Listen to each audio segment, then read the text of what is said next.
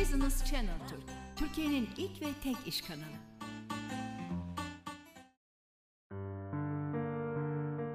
Merhaba, Doktor Permakültür'le Doğayla Uyumlu Yaşam programıma hoş geldiniz. Bu program vasıtasıyla sizlerle permakültüre giriş kursumu paylaşmış oluyorum. Programımı takip etmiş olanlar benimle temasa geçerler. Göndereceğim soruları başarıyla yanıtlarlarsa permakültüre giriş kursum için ufak bir sertifika bedeliyle katılım sertifikası alabilecekler.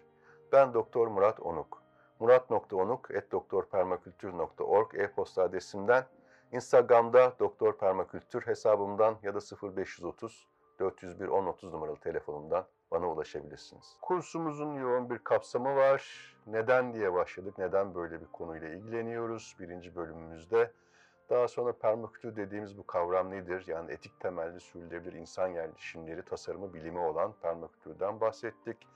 Etik temelini konuştuk. Yani yaşam etiği, canlı veya cansız her şeye sadece var olduğu için saygı ve özen göstermekten hareketle permakültürün üç temel etik prensibini yani yaptığımız bütün faaliyetlerde dünyayı gözetmek, yaptığımız bütün faaliyetlerde insanı gözetmek ve bütün faaliyetlerde artan ne varsa zaman, emek, para, ürün, bilgi ya da sevgi ilk ikisine vakfetmek dediğimiz artanı vakfetmek olarak özetleyebileceğimiz üçüncü etik madde etrafında permakültür üzerine konuşmaya başlamıştık.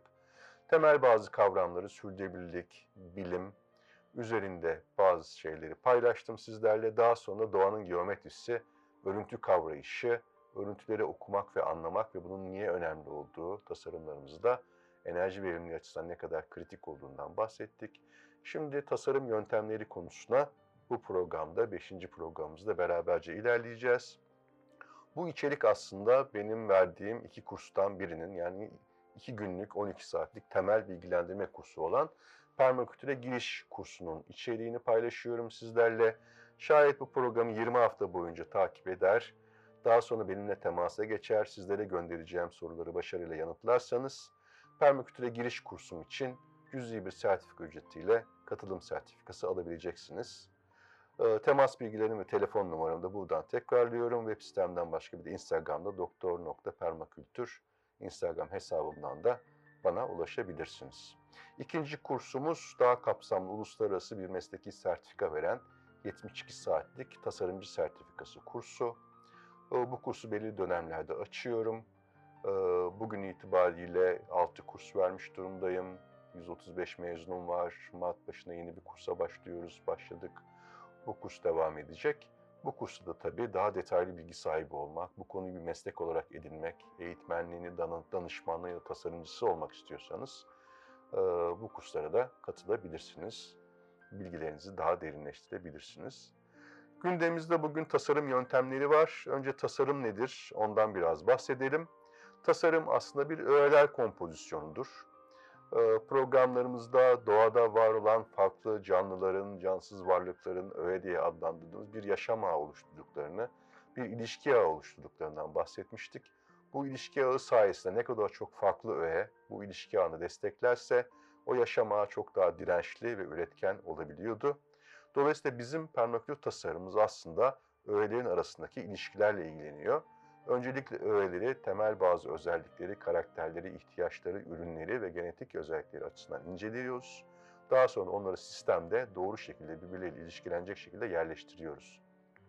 Bu yerleştirmeyi yaparken de esasen örüntüleri baz alıyoruz ki enerji açısından verimli sistemler yaratabilelim. Tasarıma elbette permakültür bütüncül, holistik bir yaklaşım yani ana hat tasarımı aslında permakültür daha detay disiplinlerin bilgileri tasarımın uygulama safhasında işin içine giriyorlar. Uzmanlık alanlarına göre kapsadığı pek çok farklı alanın uzmanlık alanları uygulamada devreye girerek işin daha detaylı sorunlarını çözebiliyorlar. Bu anlamda permakültür disiplinler üstü, tüm disiplinleri bir araya getiren bir tasarım bilimi. Ee, akademide ve giderek işte Batı dünyasında daha derine, daha detaya, daha ince parçalayarak analiz etme yöntemleri gelişti. Son senelerde işte pek çok alanda bunun yeterli olmadığı, daha bütüncül bir bakışa ihtiyaç olduğu fark edildi. Permaktür bu anlamda 1970'lerde özellikle ekosistemlere yönelik olarak geliştirilmiş bir ana hat e, tasarım sistemi olarak var ola geldi. Şimdi akademide de işte sistem tasarımı ya da tıpta fonksiyonel tıp gibi bütüncül yaklaşımların tekrar önem kazandığını ve temel sorunların algılanmasına ve çözülmesinde daha geçerli olduklarını aslında anlamış durumdayız ve bu yönde çalışmalar devam ediyor. Bu anlamda permakültürün tasarımının tabii etik değerlerini konuştuk ama daha somutta ilerlemek için bazı ilkeleri de tabii ortaya koymamız lazım. Üç etik madde etrafında yani dünyayı gözet, insanı gözet ve artanı vakfet etrafında temel bazı prensiplerimiz var. Bu 12 prensip e, permakültürü kavram olarak Bill Mollison'la beraber doktora tezini yazarken oluşturan David Holmgren'in aslında bir hediyesi. İlk başlangıçta David Hoca diyor ki gözle ve ilişkiye geç. Yani gözlem, doğayı izlemek, örüntüleri fark etmek, doğadaki süreçleri fark etmek, iklimsel etkileri fark etmek, arazinin zaman içerisinde iklimlerle değişikliklerini izlemek ve not etmek, bunun notlardan ben nasıl faydalanabilirim diye düşünmek, bu gözlemi yaparken de 4 yaşındaki bir çocuğun saflığıyla, elleri arkada bağlayarak hiçbir ön yargı olmadan araziyi dolaşmak, bu karıncalar niye burada yuva yapmış, bu yabani otlar niye burada öbeklenmiş, bu ağaç niye burada bitmiş, burada niye bu çakıllar var, burada niye bir su birikintisi var? diye sorgulayıp bunun üzerinden bu gözlemin sonuçlarına göre bir tasarım şekillendirmek gerekiyor. Dolayısıyla gözlemek ve gözlediğimiz arazide bir ilişkiye geçmek ilk yapacağımız adımlardan, ilk ilkelerimizden bir tanesi. Gözleyemediğimiz, inceleyemediğimiz, ilişkiye geçemediğimiz yerde tasarım yapmak başarılı sonuçlarla sonuçlanmıyor. Daha sonra enerjiyi yakalamak ve depolamak. Temelde aslında permakültür tasarımcılığını yaptığı enerji sistemleri, enerji açısından verimli, etkin sistemler kurmak. Bu yüzden de enerjiyi yakalayabileceğimiz her yerde bir kaynak olarak yakalayıp depolamak. Mesela suyu en yukarıda tutmak, göletlerde, yağmur hendeklerinde toprağa emdirmek, göletlerde biriktirmek ve tekrar tekrar değerlendirerek o kaynakları kullanmak. En son artık kullanma imkanı bulamadığımız noktada arazimizden çıkışına izin vermek olabildiğince çok depolamak bizim açımızdan önemli. Dolayısıyla enerji yakala ve depola ikinci tasarım ilkemiz. Üçüncü ilkemiz bir ürün üret, bir ürün elde et. En ufak da olabilir. Evimizde, balkon bahçemizde bir maydanozumuzu, maydanozumuzu, dereotumuzu yetiştirmek bile aslında bizi sadece tüketici olmaktan çıkarıp üretici boyutuna, şehirdeysek türetici olmaya doğru taşıyor. Türeticinin el rehberi mesela Buğday Derneği hazırladığı çok güzel bir kaynak. Şehirde, evimizde türeticiliğe doğru yapabileceğimiz pek çok şey var. Bunları da kursun ilerleyen safhalarında, programda paylaşacağız. Biz nereden hareketle neler yapabiliriz diye. Dolayısıyla bir ürün elde etmek o anlamda dönüştürücü ve bir şekilde buna başlamak gerekiyor. Daha sonra e, otokontrol mekanizmalarını kurmamız gerekiyor ve geri bildirimi kabul etmemiz gerekiyor. Çünkü doğada hiçbir şey kalıcı değil, sürekli bir değişime tabi. Kuracağımız tasarımlar hayata geçtiklerinde onlar da sürekli olarak değişecekler, dönüşecekler. Bu tasarım kendi kendini idare edebilmeli ki sürdürülebilir olsun. Dışarıdan sürekli bir kontrol müdahale istememeli, ona göre tasarlanmalı. Ve elbette bu sistem ilerlerken bakımı için gereken bir takım düzenlemeler, düzeltmeler, ince ayarlar, geliştirmeler yapılabilmesi lazım. Bu yüzden de geri bildirim verebilen, bizim de o geri bildiri alabildiğimiz şekilde tasarlanmaları gerekiyor. Elbette bunu kullanılabilir, sürdürülebilir olması için yenilenebilir enerji kaynaklarının dikkate alınması gerekiyor. Yenilenebilir enerji kaynakları ve hizmetler önemsenmeli ve kullanmalı. Temel enerji ihtiyacımızı öncelikli olarak potansiyel ve mekanik olarak üretmek ve depolamak, elektrik enerjisi üretiminde e, pek çok aletimizi kullandığımız e, yenilenebilir enerji kaynaklarından, güneşten, rüzgardan, su yatağını değiştirmeyen, e, su akışını ve oradaki doğal hayatı etkilemeyen mikrotürbünlerden faydalanmak gibi sistemleri devreye almamız gerekiyor. Daha sonra da atık meselesini atık üretmemek. Yani bizler şehirde yaşayan insanlar olarak atık üretmeden yaşamanın mümkün olabileceğini pek kavrayamıyoruz. Aslında bu konuda mesela çekilmiş bir belgesel film de var. No Waste Man diye New York'ta yaşayan dört kişilik bir ailenin hiç atık üretmeden bir yıl boyunca nasıl yaşayabileceğini, bütün organik atıkları nasıl toprağa, komposta, verimli kaynağa çevirebileceğini, ambalajda hiçbir şey kullanmadan bunu nasıl New York'un göbeğinde başarabildiklerini o belgeselde görüyoruz ve bunu bizlerin de yapması mümkün aslında.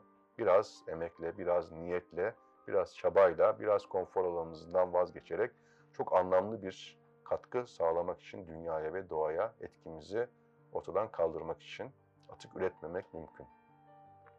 Devam edersek örüntülerden detaya doğru tasarlıyoruz. Temel ana tasarımı yaptıktan sonra örüntü esaslı olarak ki en güzeli aslında tasarımıza ilham veren bir örüntü seçmek.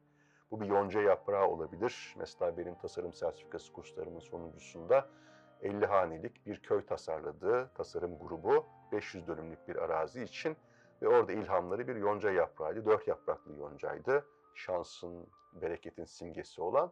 Ve o dört yapraklı yonca etrafında arazi şekline de uygun olarak köyü tasarladılar.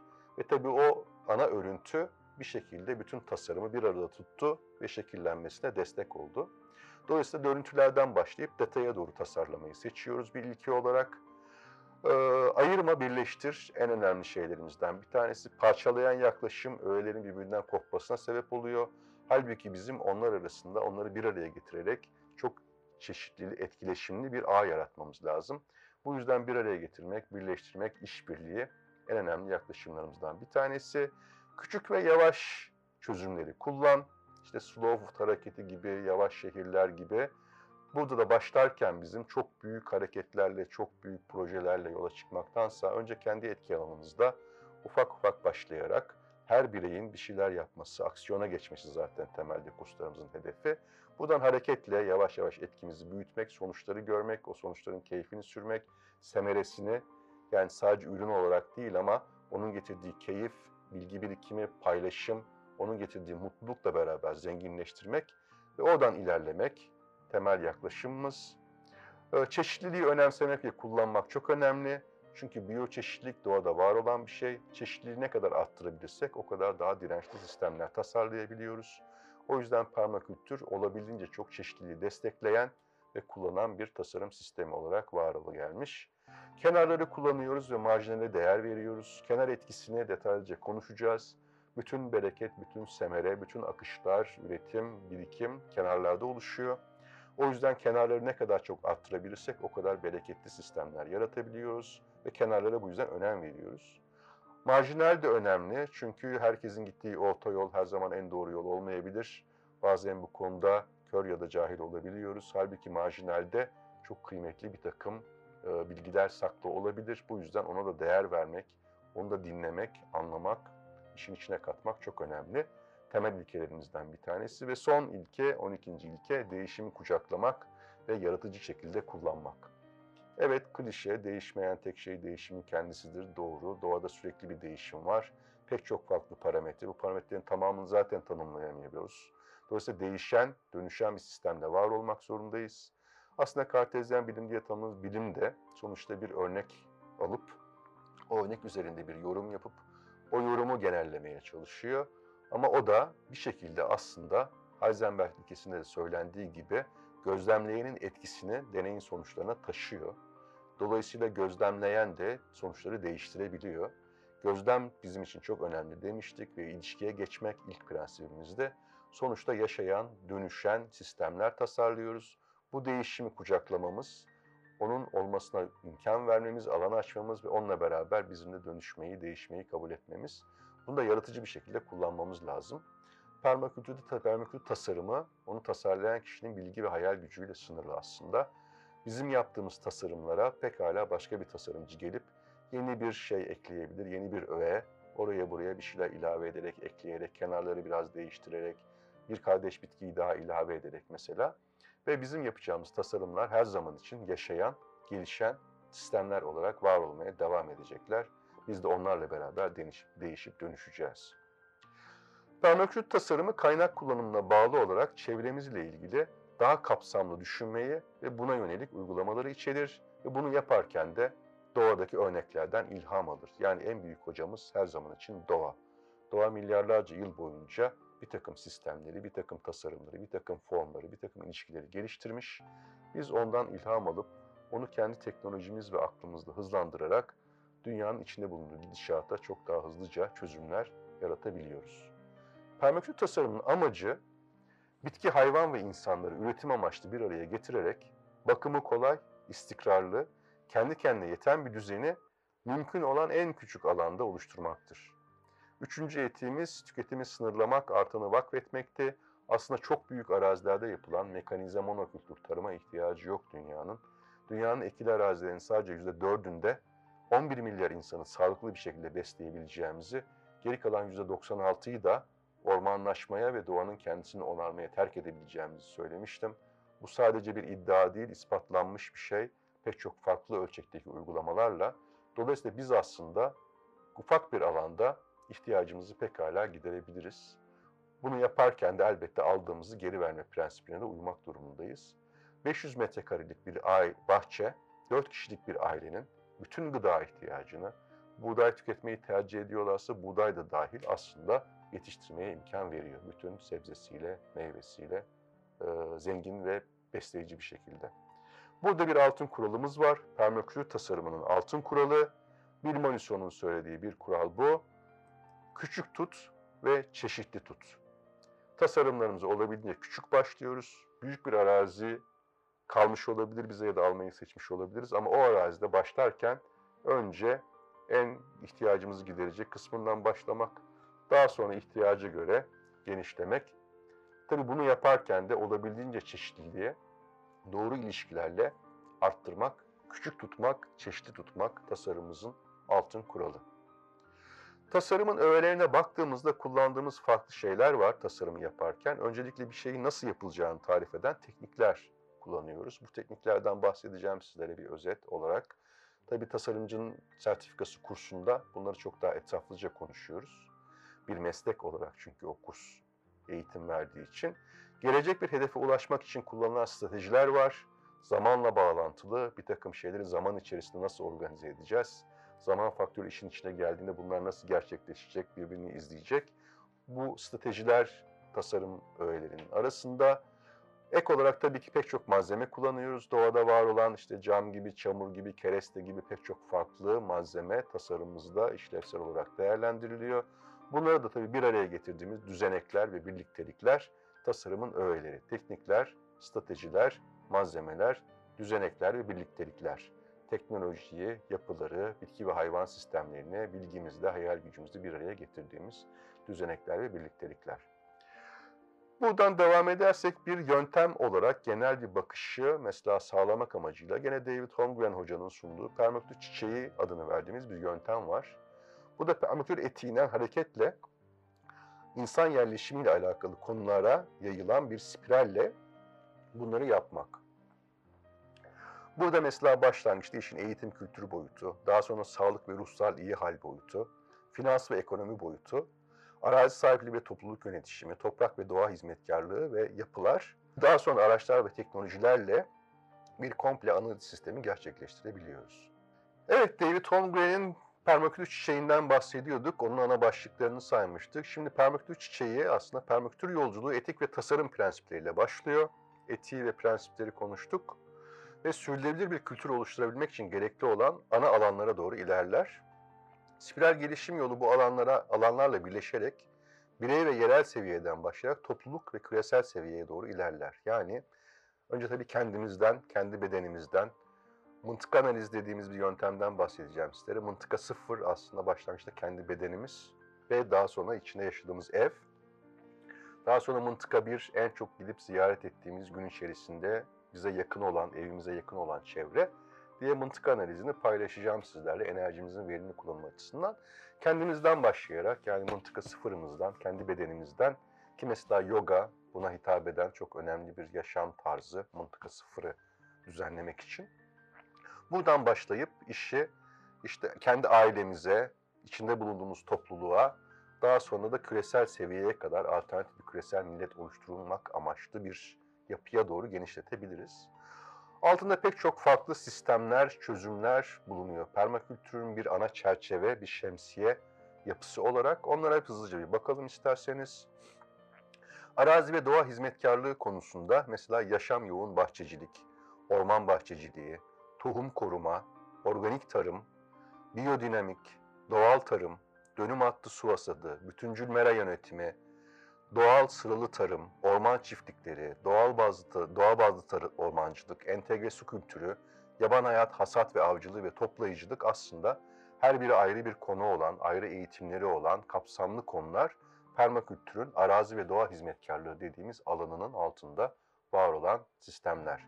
Yapılara baktığımızda pasif solar tasarım, doğal yapı malzemelerinin kullanımı, su hasadı ve suyun tekrar kullanımı, biyoteknoloji, toprak korumalı yapılar, doğal afetlere dirençli yapılar, kendi evini yapmak ve örüntü dili, yapılar alanı altında sayabileceğimiz bazı başlıklar.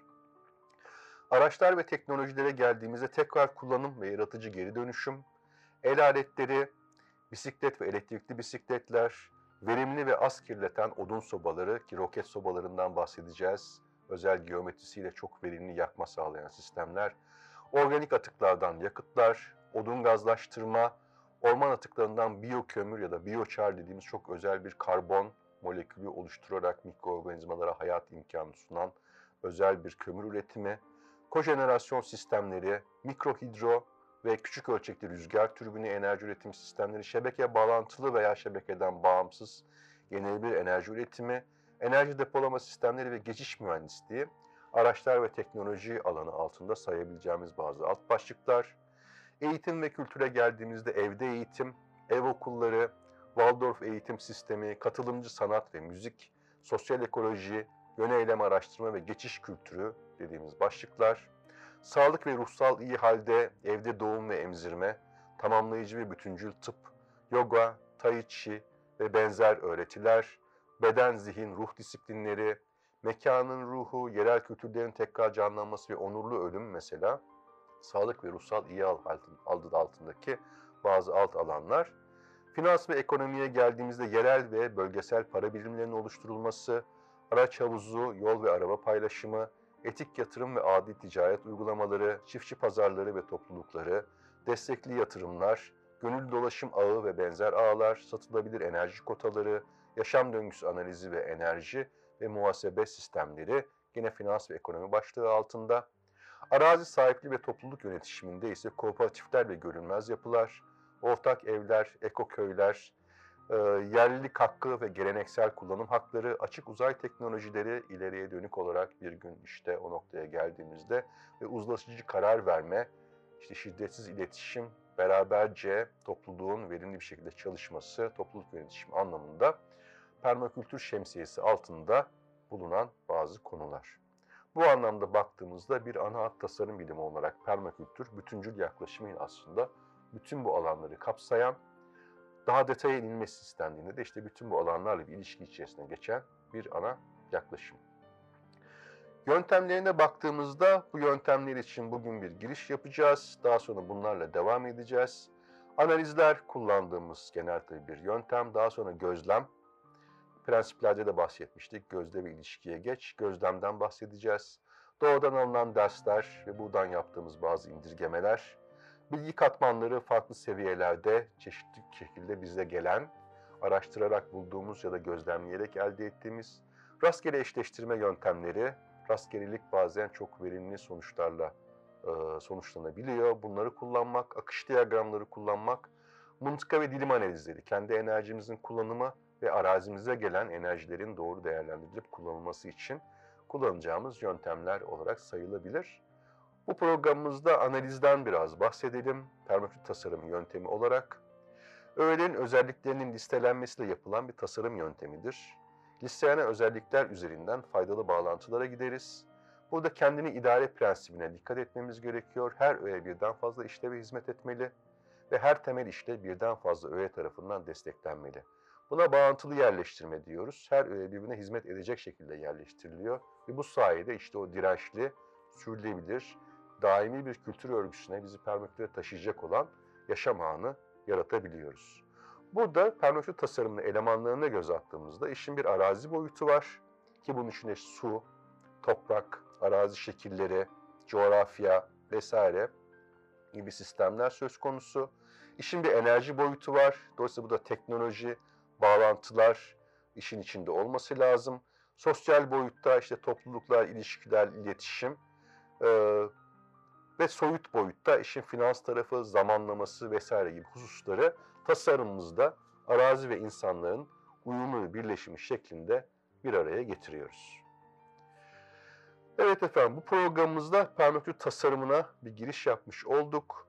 Neden diye başlamıştık, tanımlamıştık permakültürü daha sonra, etiğinden bahsetmiştik. Bugün permakültür ilkelerini de konuştuk. Arada örüntü kavrayışından sonra İlkelerden bahsettik ve permakültür tasarımına bir giriş yaptık analizle beraber. Bundan sonraki programımızda analiz yöntemlerine devam edeceğiz ve permakültür tasarımının yöntemlerini etraflıca konuşacağız. Bir sonraki programda tekrar görüşmek üzere.